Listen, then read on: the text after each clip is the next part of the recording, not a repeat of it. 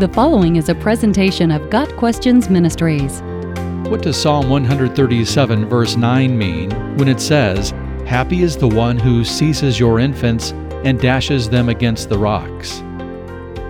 Psalm 137, verse 9, is found in one of the imprecatory psalms, or precatory psalms, that speak of violence against the enemies of God.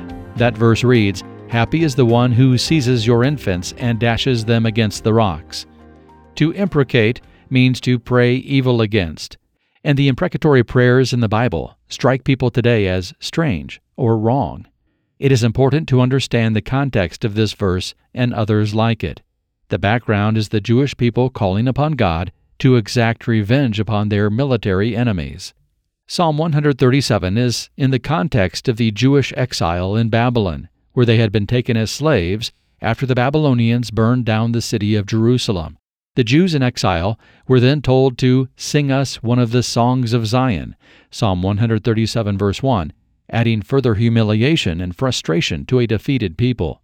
The psalmist recalls both the disgraces of the Edomites, who looted Jerusalem, and the Babylonians, who destroyed their capital city. He comes to two conclusions to end the psalm. First, he says, Happy is the one who repays you according to what you have done to us.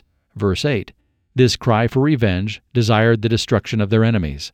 Then in verse 9, the psalmist adds further detail to this cry for revenge, claiming, Happy is the one who kills the infants of their enemy. The desire is graphically stated, but it is simply a call for the destruction of the entire nation, the nation that had enslaved the Jews, killed their babies, and destroyed their city. The destruction of Babylon was expressly foretold in Isaiah 13, verse 16, and by referencing that prediction, the psalmist may mean to say that the men who were God's instruments in carrying out that prophecy would be happy doing His will.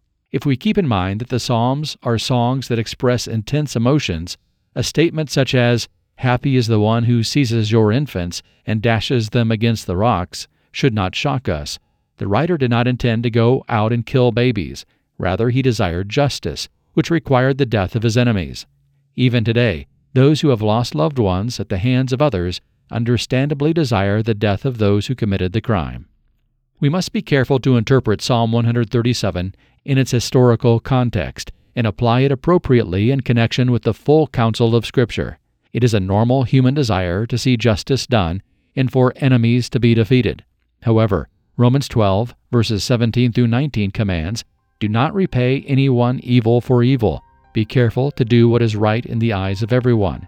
If it is possible, as far as it depends on you, live at peace with everyone. Do not take revenge, my dear friends, but leave room for God's wrath. For it is written, It is mine to avenge, I will repay, says the Lord. Psalm 137 is not a selfish prayer for personal revenge. It's a plea for God to intervene in the affairs of men, to keep His covenant, and right all wrongs. Got Questions Ministry seeks to glorify the Lord Jesus Christ by providing biblical answers to today's questions. Online at GotQuestions.org.